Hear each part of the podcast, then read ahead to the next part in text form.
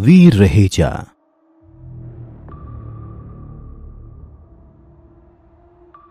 जब से ये यूनिवर्स बनी है, तब से हम सब बस एक ही चीज़ मानते आए हैं कि पूरे यूनिवर्स में पृथ्वी अकेला ही एक ऐसा प्लेनेट है जहाँ पर जीवन पाया जाता है। हमारे स्कूल कॉलेज में भी यही पढ़ाया गया है।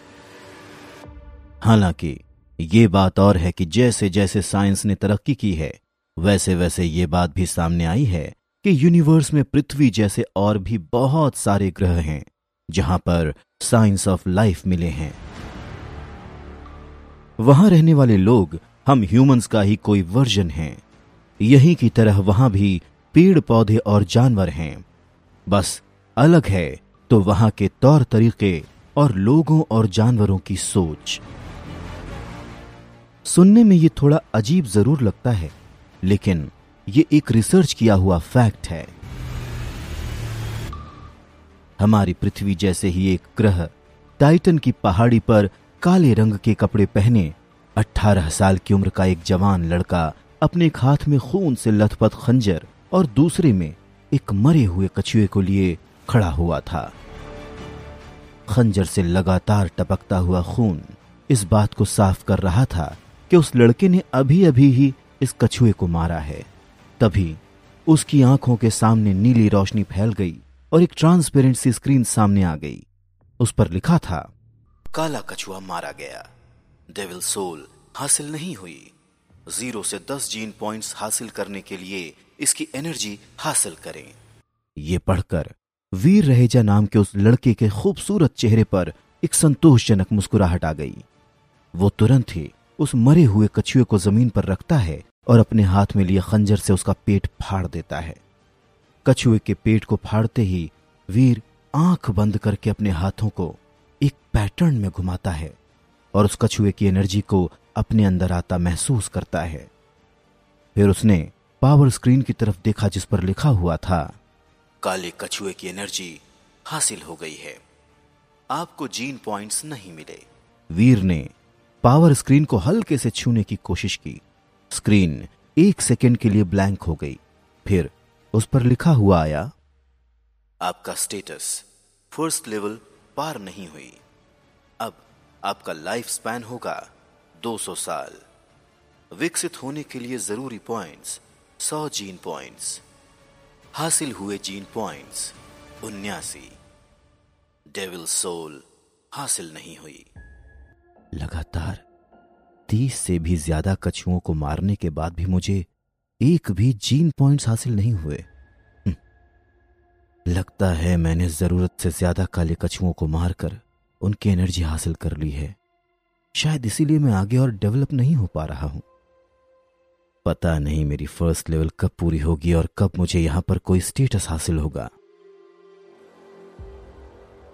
अपना डेटा पढ़कर वीर की मुस्कुराहट उदासी में बदल जाती है और वो गहरी सांस लेता हुआ निराश होकर पास ही पड़े हुए पत्थर पर बैठ जाता है। टाइटन ग्रह पर बने देव आश्रम में आए हुए उसे तीन महीने से भी ज़्यादा हो गए हैं और इतना समय बीतने पर भी वो आज भी वहीं है, जहाँ से उसने शुरुआत की थी। कहीं ऐसा ना हो कि उसकी पूरी ज़िंदगी यहीं देव आश्रम में बीत जाए और वो कभी आगे बढ़ ही ना पाए। इस ख्याल से ही वीर डर के मारे कांपने लगता है। नहीं, वो ऐसे हार नहीं मान सकता। वो ये कभी नहीं भूल सकता कि वो यहाँ पर क्यों आया है और उसका क्या मकसद है। अपने परिवार के लिए, अपने परिवार की खुशियों के लिए उसे खुद को साबित करना ही होगा। ताकि वो जब लौट कर अपने प्लेनेट पर वापस जाए तो उसकी माँ और उसकी बहन को उस पर गर्व हो। हाँ, वीर टाइटन ग्रह का प्राणी नहीं है, बल्कि वो पृथ्वी ग्रह से है। तो फिर वो वहाँ क्या कर रहा है और उसका क्या मकसद है? और सबसे बड़ी बात, वो यहाँ पहुँचा कैसे? तो ये बहुत ही दिलचस्प कहानी है।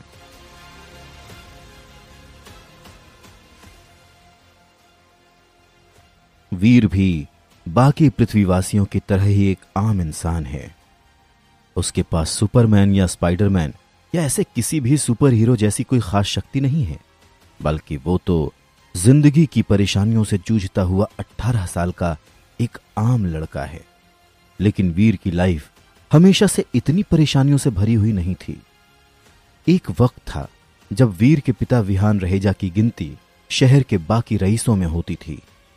उनके पास ऐशो आराम की कोई कमी नहीं थी, लेकिन उनकी मौत के बाद सब बदल गया।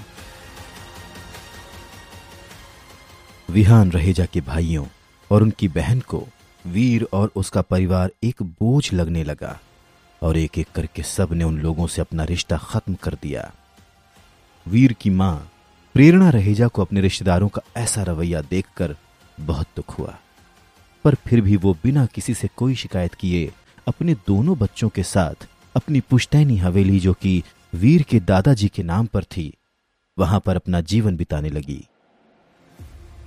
लेकिन वीर के रिश्तेदारों को यह भी मंजूर नहीं हुआ।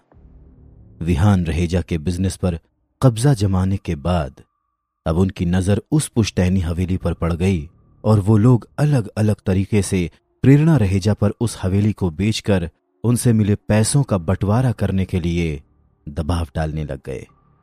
लेकिन प्रेरणा रहेजा ऐसा कैसे कर सकती थी? आखिर प्रॉपर्टी के नाम पर उनके पास यही एक हवेली ही तो रह गई थी।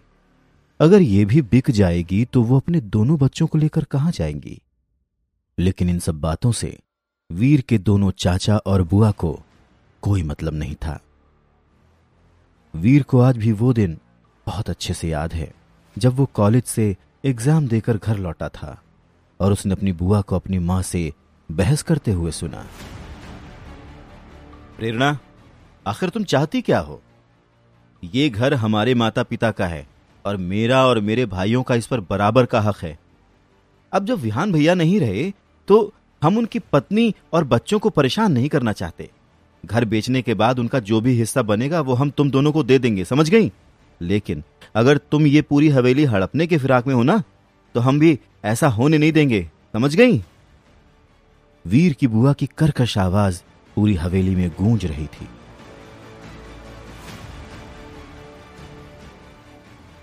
बिल्कुल सही कह रही हो बहन। ये हवेली हमारे माता पिता की विरासत है।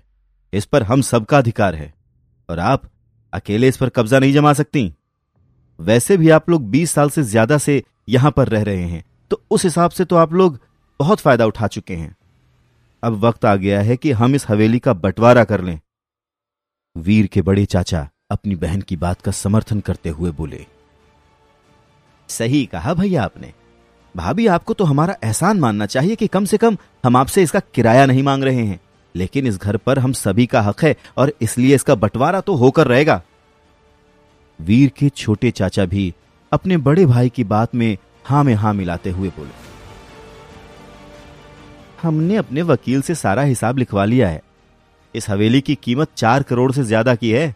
आपको मिलाकर हम चार लोग हैं तो उस हिसाब से हम सभी को एक एक करोड़ मिलना चाहिए। अब या तो आप हम तीनों को एक एक करोड़ रुपए देकर इस घर को पूरी तरह से अपने नाम करा लीजिए, और नहीं तो इस घर को बेच दीजिए। फैसला आपका है। अपनी चाची के ऐसे शब्द सुनकर वीर को अपने कानों पर विश्वास नहीं होता है।